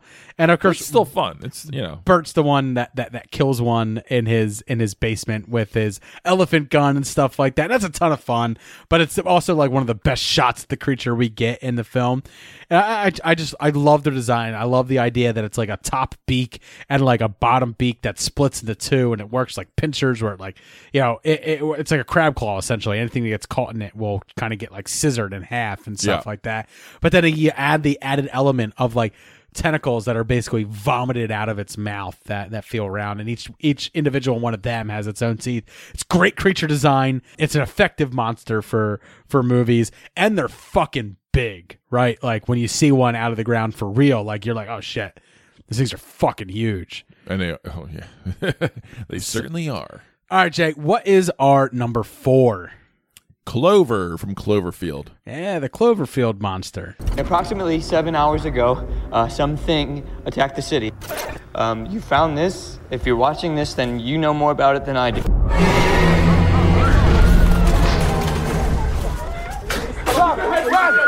Rob, Rob, I saw it. Rob, Rob, it's a lot. This this movie, you know, it certainly broke the mold in a Matt lot of Reeves. ways. and Matt Reeves with J.J. Abrams Amazing. behind the scenes as well as producer. I mean, this this was special and and and, and unique in its story structure, Well, but also- also, style and, and and really Speaking of Jaws, they did, Right. they did the thing with the monster where it's like exactly less is more. less is more. We're, we're going to tease the monster. A quick shot here on the news. Uh, but I think the, the most telling sign of like the size of this monster and, and, and its amount of ferocity was the Statue of Liberty's head getting thrown down a Brooklyn street. Yeah. And it's, or, or a Manhattan street. I don't know Yeah, which one. Manhattan. But yeah, very very effectively, you know. and its head is just like slashed to bits and stuff like that. And you're like, that is some big fucking monster that can do that. Yeah, and I and I, you know, uh, as most of you guys know, like I like where a film can emotionally get you vested. You know, whether whether it be like playing with your emotions, playing with your brain that can translate into emotions, but that's what I get off on, especially more with horror or Right. like or, or these kind of style films. So the monster movie, yeah, okay, Godzilla versus Kong. Um, normally I wouldn't be gung ho about watching this movie, but it's fucking like you know. 2021 and I haven't seen a goddamn movie I feel like all Right. year long so I'm like chomping a bit of anything but you know this is the kind of style that is a little bit more tailored towards me where it's a little bit more gets in your head psychological the fear One of my- anxiety One of my favorite things about Cloverfield is that I don't think this movie would still be talked about today and would still have kind of like the popularity that it has if it wasn't found footage. It's found footage done right. It it, Yeah. it, it essentially you know where Blair Witch may have made made a, a popular form of filmmaking. I don't think that Cloverfield could exist without that form of filmmaking. I don't think found foot. I, I don't think any other type of filmmaking I would have because worked of the budget as well Right. But which but it helps the story it helps the film itself I think it's also that. a great creature design, right? correct And there's an I added, wanted to get to that yeah and there's an added element of terror to it in the fact that not only is the monster itself dangerous, but the monster itself is is so large that it actually has a living ecosystem on on itself and it drops these monstrous little creatures that have a venomous bite that cause you to explode if you if you get the venom inside you, which is like fucking insane. I remember that scene Yeah. happening in the theaters and I went, "Oh shit." Like fuck. Like it's it's it's it's it's, pretty wild. I know. It's terrible to get crushed by a creature that's walking down a New York street and dropping buildings on top of you. That's fucking terrifying. It's also terrifying to get chased down by a, creature that's the size of a pit bull that can then bite you and then cause you to explode. yeah it's fucked up It's fucked up. Right. So Yeah. I do love this monster. And I think like it's also like its creature design has endured and also it's you know, while I'm not in love with the whole Cloverfield universe, I mean you just look at Cloverfield paradox to see that like maybe maybe you can't shoehorn everything into this universe. I still love this first movie. And I think this first movie is so so well done for a genre and for, for and for a creature feature. It really is kind of like it basically is what Godzilla 2000 wanted to be. It just did it better. I think you're right And the mystery In a lot of ways. around the creature as well is, you know, well that's a big part of it that's Right. a lot of fun right. Um, the the w- w- whether it is, you know, the slushy drink, the the energy drink that they make from the slime from the bottom of the sea, whether it had something to do with it, you know, whether it's it's an alien from space because you can you could watch the end of the movie and like uh, something falls into the water you know, in in the last video, Yeah. uh, several weeks before the Cloverfield monster arises and stuff. It's like there, there there's enough mystery and intrigue there about it that it's still mysterious enough that even though we see the creature in the movie, we're still hooked by it because it, it there's so much to learn. Uh, I I love this creature. I think it's Yeah, I mean, to be honest, I think a lot of what you know, a lot of you guys might be thinking, why is this not higher on the list? But I think it's mainly because of uh, the ones on our list on That are still to come. are a little bit more nostalgic. I, I think you could say I- I iconic. say. yeah, iconic, iconic. But yeah, kudos to Clover. Yeah. All right. So Jay, let's get into it. Our number three, and uh, me and you had to have a discussion about this because we weren't really sure how giant it was, right? Because yeah. Uh, so Yeah, it's um, it's the alien queen from Aliens.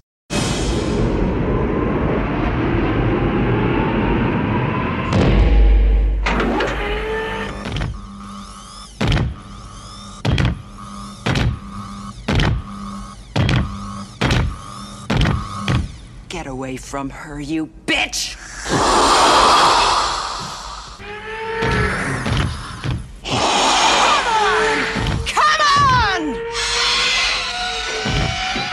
So we had seen a xenomorph before. It's really no bigger than a man. you Sure. know, maybe a little Maybe bit 10 taller. feet, Yeah, maybe, a little, little, little taller.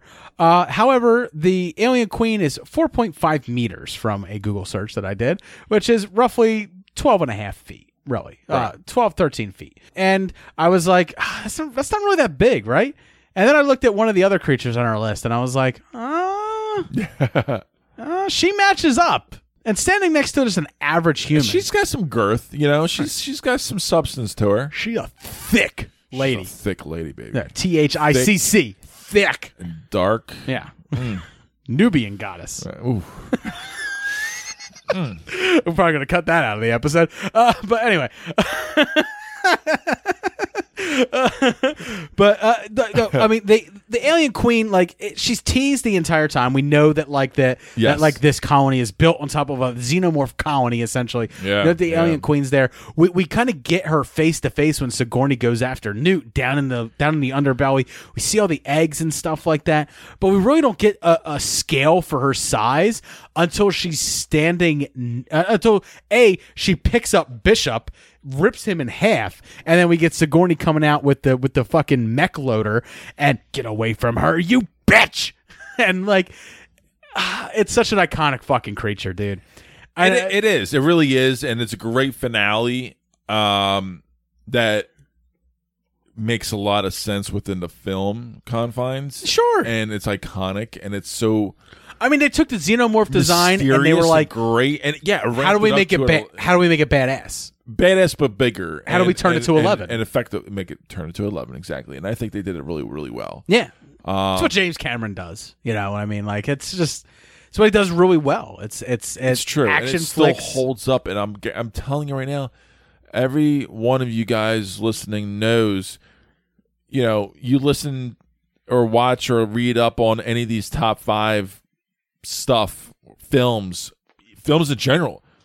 Aliens, or I'm sorry, Alien is It's the number one creature design in my it mind. is on everyone's list. It's so it good. has to be. I mean, it's one of those things that where it's iconic. The Right. film This is changed just- the game this in is- so many ways. This is James Cameron, and his art department, his you know his special effects department. Yeah. taking what Giger did for the original one and immediately like how we make it bigger, scarier, and fucking terrifying. And it's like here, and and they, and they did it, and they fucking delivered on it. They did. And uh, it's it's so it's it's I think it's one of the most iconic scenes from a creature feature ever. It's just the alien queen rising up and Sigourney meeting her with the mech loader and and taking her on. It's just like it's so fucking perfect.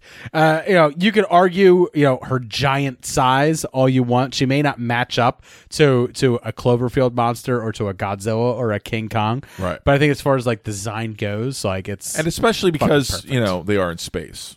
right? Yeah, they're in space. So you know, size is kind of irrelevant in some sure. ways, and she's already bigger than average. All right, Jay, what's our number two? I'm very upset that you get to reveal this one, and I don't because it's from one of my favorite films of all time. But Marshmallow Man, Ghostbusters. yeah, The choice is made. Whoa, whoa, whoa! The traveler has come. Nobody choose anything!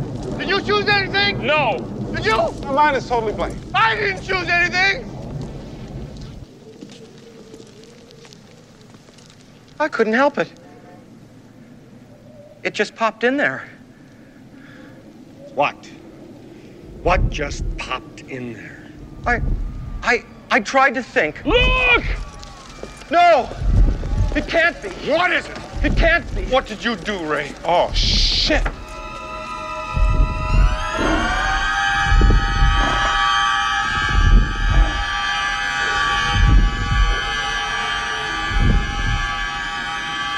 It's the Stay Puft Marshmallow Man. Gozer the destroyer, You know, it tells them to essentially pick their destruction, pick their destroyer, and what pops into Ray's mind is the most friendly creature that he could possibly think of. Stay Puft the Marshmallow Man. We get a little tease of him earlier on in the movie. He's on he's on Sigourney Weaver's pack of mush of, of marshmallows that she buys from the Yeah. supermarket. Yeah. And now we're seeing the uh, essentially mascot of this company walking down the street, squashing churches with a big smile on with his a face. big smile that turns to a rictus grin as he like like rears back and slams. which is a little weird. It's so weird.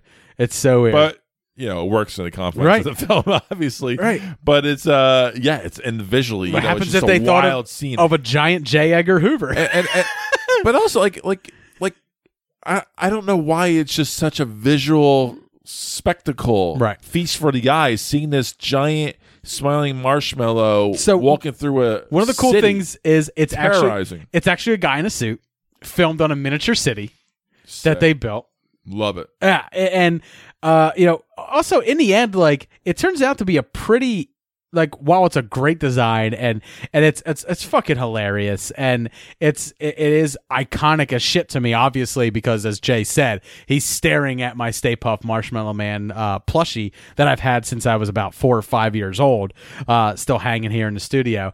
Um, you know it's it's also a very easy creature to defeat, right? Like Ray didn't fuck up that bad. You hit it with you hit it with a few proton streams, you cross him, and he fucking he's gonna melt all over the place, all over Peck. Yeah. the man with no dick. Yeah.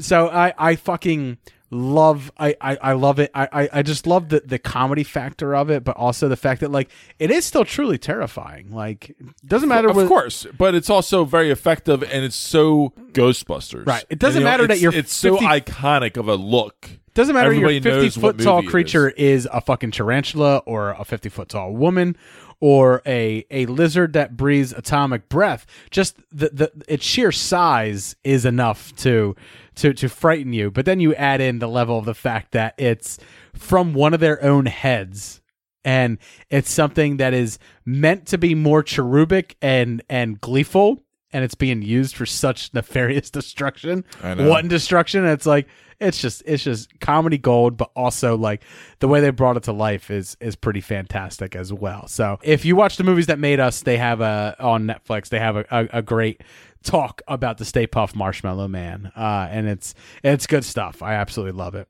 All right, Jay. Before we get into our number one, I'm going to rattle off some of our honorable mentions. First on the list is Godzilla, specifically from Gareth Edwards' 2014 film. As me and Jay, you know, started out, we are not the biggest kaiju fans. Uh, we're not the biggest Godzilla fans. However, I love the way Gareth Edwards, and he did the same thing in Rogue One, how Gareth Edwards is so good at showing scale, right? Like you really get a scale for how big Godzilla is when the uh the guys do a a, a halo jump and they basically are still free falling down Godzilla's back. You know, Yeah. you get a you get a, a, a complete idea for scale at that point. Yeah. And I loved that. I That was a really cool shot. Which is why I specifically picked this version of Godzilla over over other versions of Godzilla. I think it's it's it's so well done just to show you how large the creature is and how how how imposing it is. Yeah, I, I, I, I know, and I agree, and I, for, I don't know why this one doesn't hold up for me, Oh, it doesn't hold up for me either. Jay, and and it never really has. it's slightly but better than, I than think the name, the name is better than the creature design. Right. I think Godzilla, you know, Godzilla King of Monsters is the is is worse than you know Godzilla itself. The movie, you know, I I think it's an enjoyable movie, but I'm not like in love with it. It doesn't capture me. It doesn't enthrall me and stuff like that. Um, Right.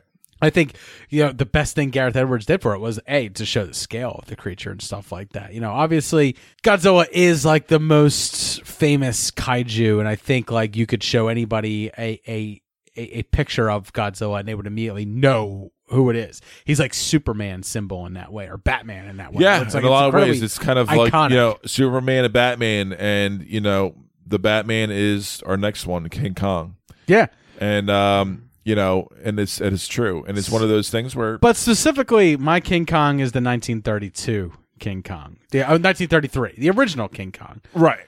Because I think that that is a masterpiece of special effects for the time. it was Stop motion animation. Sure was. I mean, they, sure they fucking killed it with that one. I agree, and I and I I I, I saw parts of the film, and I, I did enjoy quite a bit of it. It it's a lot blew of people away so much that years later they made a 1960s version, 1970s version, an Yeah. 80s version. You know, this is a great idea. It's and then Peter concept. Jackson, you know, it, it, it inspired him so much from a visual effects Yeah. standpoint that he went and made and made his King Kong movie, Yeah, which I don't love, I don't hate. but I don't hate it. Right? You know what I mean? I know. I have a soft spot. For And then it. we come to Kong Skull Island, which I have my issues with, and we went over it when we reviewed it a Yes, long time yes, ago. yes, yes. Uh, but like, I still think that original 1933 version is like the most iconic purest version. form. It's pure. Yeah, It's pure. It's Yeah. lovely. I fucking Yeah. love it. It's worth a watch. All right, uh, Jay, my other honorable mention is the arachni lobster. Now, you're probably scratching your head and you're like, what? It's not a named creature in this movie, but it is one that, like, I remember fearing. And I think ma- the majority of this, the reason it's on this list is because uh, I read the book and saw the movie. So I have the description of the creature in my mind as I'm watching the movie, which really barely shows this creature. So uh, it's it's the Arachni lobsters from The Mist, which was directed by Frank Darabont. It's one Oh, of yeah. my favorite like sleeper movies that like a Of lot of people haven't seen. Well, but uh, also a lot of people say the same thing as you do, Dave, and it's true. when And- you watch and- it, it's it's good. right? And, and so you know, Subverts your expectations. what's so so of this creature barely shows itself at all, if uh, at if at all. It's out know. there. People run out into the mist and you hear them You scream. catch it. You catch a glimpse. Just a glimpse. and the effectiveness Yeah. of that You see its size. holds over your head It's the whole least- rest of the film. It's at least two or three stories tall. Uh, and it's basically an, a, a, a, a, a lobster that stands straight up. It's it, it eight legs like a lot like like like a like a like an arachnid like a like a spider, and it reaches down and picks up a character up and essentially rips them in half, and and then it just moves on with its fucking day. Like Yeah. that was fucking nothing to it. Yeah. You know what I mean? It's like Yep. fuck. I don't even. That, that was nothing to me. Like whatever. yeah, but like you don't actually see it in the film. It's just like this silhouette, and then its its giant lobster arm comes out, grabs the guy, rips him in half, and then moves on with itself. But like when you've read the novel, like I have, or the, well, the novella, like I have, and I, I don't know why I feel the need to say it's a novella instead of a novel because it's less than a certain amount of pages. Politically correct. I read the fucking Stephen King thing that it's based off of. Got me? But like there's a full description of what the creature actually was. Like Stephen King paints a picture of what this creature actually looks like. But in the movie, Frank Darabont thought it was it was more frightening for it to be more obscured and to be and to be a little bit more mysterious. And it's like Again, right up my alley. Hundred percent. Yeah, Less works. is more, baby. Less is more. Let's do it. Just like the Cloverfield monster. All right, Jay. Uh, do you have any other honorable mentions that we have on here? Mutant fish from the host. Yeah. So I know you haven't seen this movie. You're just reading off of my list, essentially. You are correct. But this is Bong Hu Joe. Like this is I know. this is the director of Parasite, uh, the director of Snowpiercer. Uh, know, Yep. it's a fantastic movie, especially for the creature, you know, the creature picture fans. You know, and just like Godzilla was an allegory for the United States dropping atomic bombs for atomic energy and, and, and the ramifications of that on the world. You know, Godzilla is Godzilla is an allegory for that. This is an allegory on pollution on on you know the changing the environment and Yeah. everything like that the mutant fish comes out of the water and and wreaks terror across south korea uh, because of pollution you know and because of man's interaction with nature I And- love that. and nature fights back and and the reason that the alien queen was able to be on our list was because roughly when you think about size it's about the same size as this creature. And I would still say that this is a giant movie monster because it far is is is larger than than a human. Now, I think the effects are a little wonky on this. Also, very cheap film being made South Korea, first time director and stuff like that. But this movie still holds up as far as creature features go. Um, you know, it's it's got a tail to weave for for for for humans, like it's got a human tail to it, but it also has like this this allegory to it, which is what all great monsters are built off of, right? Every great monster exists because of the allegory that it's trying to tell, be, be, because of, of of its you know its hidden meaning, if you will, quote unquote uh, behind it. And I, I, absolutely love the mutant fish from the host. Uh, and then finally, last honorable mention is Audrey 2 from Little Shop of Horrors. Just because I, I absolutely love this movie. I love Audrey 2. Feed me, Seymour. I love I, I love its voice. I love the idea that it, that it, it can only be satiated by human blood, human flesh. Um, and I think partially my, my love for this is because like you know back for, for my my high school drama club like I built our Audrey 2. Like I helped build our Audrey 2. I helped bring it to life. I helped like work on our styrofoam and stuff like that and paint it up and stuff like that. And even was I even helped puppeteer it at times and stuff too. So like and, and I love and I wanted to do the voice so bad, but they had a kid who, who like Yeah. they, they they thought he was better. He didn't sound like Audrey 2 from the movie, but he did a good job. He made it his own and like for me I just wanted to do feed me Seymour. Like I felt I could have done a better job. I'm just saying. Oh, whoa, whoa, whoa. He got them sour grapes. Sour grapes. Sour grapes. He got them sour grapes. But I still I still love this creature. And uh, the original ending to Little Shop of Horrors was that a, a a giant group of Audrey 2s would wind up taking over the world as giant 50, 60 foot tall Venus flytraps that it basically eat and enslave the world. Uh, but they ended up not going with that because test audiences were like, nah, not what we're looking for. But Jay, we're at the final one. Number one. The number one giant movie monster. And you some people may argue that this is not a giant movie monster. But for me, it is because these creatures were all created in a lab. They are not representative of the original creatures. They are an amalgamation of multiple DNA strands that were basically bastardized by one scientist who created what he thought that the company he was working for wanted in their attractions. More teeth, bigger, badder, not real.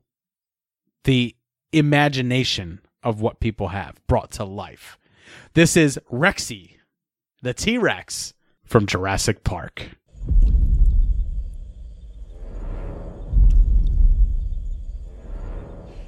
Anybody hear that?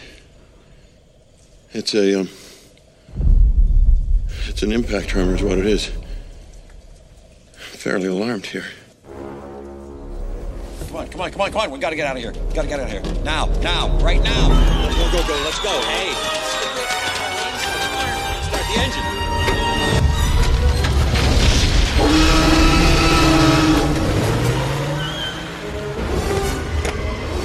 Must go faster.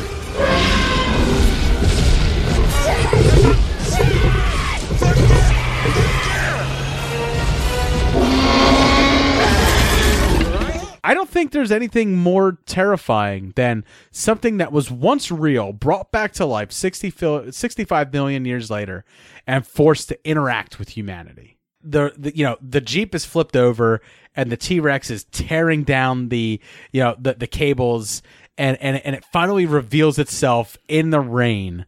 It is as a child watching it, my butthole puckered just a bit because I was like, "Oh shit!" It's a sight. it's to just behold. it's a sight to behold you know and it's so effective and they did such a good job within the movie but also with the, the design and And it's also iconic. Like I talked about Camp, uh, you know, uh, uh, Cretaceous Yeah. earlier, and you know where Indominus Rex played a large role in in season one. Like in season two, they still use that terror to great effect. yeah there's just a sense It's of like there- there's a sense of no hope they're that effective scary dangerous uh you know i mean just intimidating Well, it's I mean, unpredictable 'cause it's a wild so animal. unpredictable. yeah it, it- it really is and it's just And when you're vulnerable and you're there in their zone, not protected, Right. That's one of the things I love. You're immersed in this movie. You, you feel it. I, mean, love the just- idea it is that what like it is. humanity can like let's say you're in a jungle and you come Because when you're like, all right, for example, all right, just off topic a little bit, not really, but you know, a giant Godzilla storming the city. You're not thinking he's like looking at you and like you know hunting No. you out. He's just fucking shit up, and you're just. But this casual. is this is a 12 to 15 foot tall creature that can still look you in the eye. Yes, He is still hunting. He wants to eat Well, your. Jay, I don't mean I don't mean Fuck to correct you, up. on gender roles, but it's a she. My bad. Thank you, David. Uh, once, as always, it's a she. As always. But um, again, how do you know they're all female? Does somebody go out in the park and pull up the dinosaur's skirts?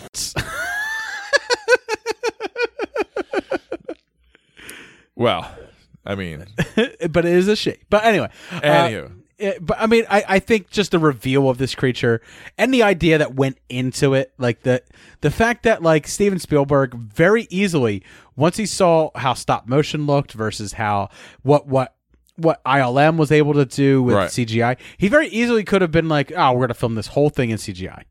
could have. But he also let the let, let the departments go to work, the special effects and and the art department go to work on on it, and he they brought in a quote unquote life sized animatronic Yeah. and and did it for real. It adds it adds to it because it's something tangible. It's something you can you almost feel like you could reach out and touch. And Exactly. I did. I was at Universal Studios. I met I, I I met a, one of the replicas, one of the one of the big you know dinosaur replicas, and I got to take my picture with it. I got to touch it. I got to feel its rubbery you know silicone skin and and everything like that. And standing there at its feet, taking pictures with its with its head like leaning down towards me, I got to imagine just for a minute what it felt like to be Gennaro sitting on the fucking shitter and getting picked up by this fucking thing and fucking eaten. And it's like it's it would be truly terrifying. Like imagination aside, like you walk outside, you see a fucking T-Rex. Where are you going? In the opposite fucking direction. Yeah. That's where you're going. Doesn't I it? know, and and and kudos to everybody involved because you know, and especially Spielberg because this worked right so goddamn well. It's the build up to it, right? Like I mean, it's it's but it's everything, Dave. Even even when it's there, it's the guitar string it's just as effective. that is that, that is that is that is attached to the bottom of the it uh, looks real. of the uh, uh, of the of the dashboard and you're plucking it and you see the ripples because it's so large that like it causes Sure. such percussion as it walks. It's it's genius. It's the build up to it. love it. And like it The more I think about it, the more I just Yeah. respect it. You know, you, you you know you, you really do. You can't not. Like uh, you know a lot I- of people do say that Jurassic Park is the sleeper best yeah. I know I- Spielberg film. I know like gun owners talk about like fecalators, like like one look at this gun and someone would shit him and herself. When y- you look at the T Rex, you go, yeah, if I came face to face with that thing, I'd shit myself. Like, you know, and and, and it makes its way here as a movie monster because it's both effective as a monster and actually is a monster because it's not an accurate representation of what T-Rexes look like, but what our what our cultural imagination has created and what Dr. Wu has blended together in DNA to create Thank you. and has made like a a essentially a killing machine until he outdoes himself and does the Right. Indominus Rex. But we all know who wins that fight in Jurassic World. Nostalgia will always beat out what is new. Correct. So, uh, I love I love Rexy. I love this T Rex. I love its design, and I think you know to just to top it all off, the cherry on top is just how wonderful the sound of its roar is, Mm-hmm. because it starts our show. It starts our show and it ends our show. It yeah. That's how iconic You're I right. think the roar of the T Rex is. So like when you hear that, you go, "Yeah, that's Jurassic Park." That's Yeah. That's fucking iconic. You know exactly who it is. I understand that it is equally as iconic as Kong and Godzilla, which didn't make our main list. They're our top tens, but they didn't make our main list because I think to me and you, they Their don't. roar isn't as iconic though, David. I would say I, I think Godzilla has a pretty iconic one. it's close. It's close. Yeah, but I, I would say like you know, as we always talk about with our top fives, these are our favorites, which is also tied into nostalgia. And part of King Of course. Kong and Godzilla is not our nostalgia. Yeah. It's not yeah, part I of know, our and I know, and I, I apologize, everybody. We like to explain that to everybody. Um, Right, but you never know. We have so many new listeners because you know, I'll get the wanna just- comments. Where's Rodan? Sure, right? sure, You know, where's where, where's Mothra? Where's where's this creature in your top ten list? And it's like it. It's not our wheelhouse. It's not our thing. And for me to talk about them and put them on our list would be completely disingenuous. But putting a T Rex on my list, that That's specific, us. It's that us. specific T and it's honest. We're fucking honest. We- Yeah. I mean, you guys know all that. You, you definitely know that. We're a little too honest.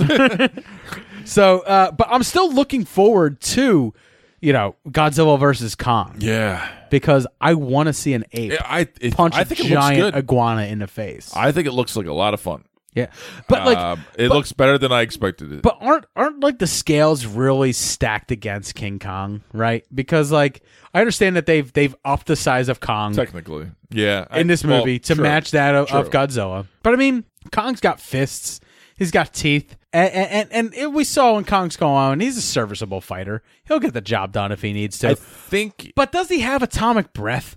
You know what I mean? Like like I think it's going to be a little bit more of a human story slash Kong versus okay. Godzilla. Okay. Because I think because of what you just said, How long before we find out that Mothra is the name We're of both help- of their parents, right? Well- Wait, your mother's name is Mothra too? Mothra! Mothra! Oh god! Because it's basically it's basically Batman v Superman, right? of course, of They're course. enemies until they have to team up against Naturally. against a larger threat. yes, Thanos is back. Thanos, Thanos has the glove on, and Godzilla just goes. it just squishes him. it's just like he didn't even get to snap his fingers. I'm so excited for this movie. Uh, I but I think like you, I think I'm excited for Godzilla and Kong because it's like what the fuck else I got. That's exactly why. What the fuck else That's I got? exactly why. I haven't been in really. And I'm gonna go to the fucking theater to see this too. I haven't been truly impressed by a Godzilla movie, you know, in, in like a long time. So it's like it's Oh. not like I was in love with Gareth Edwards' 2014 one. It wasn't like I was in love with with uh, King of the Monsters, which came out, you know, 2018, I- I'm kind of excited to see uh, my boy Alexander Skarsgård. Yeah, it's like- screen. it- He's a new one. it's just kind of like I. I, you know, I, and I didn't really love Kong Skull Island, but like they've built this universe, and it's I like know. I'm willing to take the ride with them because they put the effort in, and I know that other right. people really like it. There, there's an ardent fan base for it. Yeah, And- and and it won't go away. Right, and each time I go to watch one of these movies, I'm like, I just want to see like what do you see in it? Because I'm not seeing it. Well, we're never gonna. That's that's like um. Right, I'm never gonna. It's like a fetish almost. I like know. like it's it's either in you or it's not. I'm like you. I'm a voyeur. I'm just watching. I'm just watching it happen. Yeah, yeah. I'm enjoying it. I'm not in love with it, but like it's Yeah. like I'm enjoying it. Yeah, I'm, not, I'm not nutting. I'm not getting off on it, but Right. you know, it's uh, Half chub, Yeah, yeah. I'm, kinda I'm cool. having a good time. I'm, I'm cool. enjoying my experience. So anyway, that's why we did our list. So if you disagree with our list, if you would like to tell us how wrong we are in our top fives, if our ordering was all wrong, please feel free to reach out to us on social media. You can reach me on Twitter at SuperMoviePod.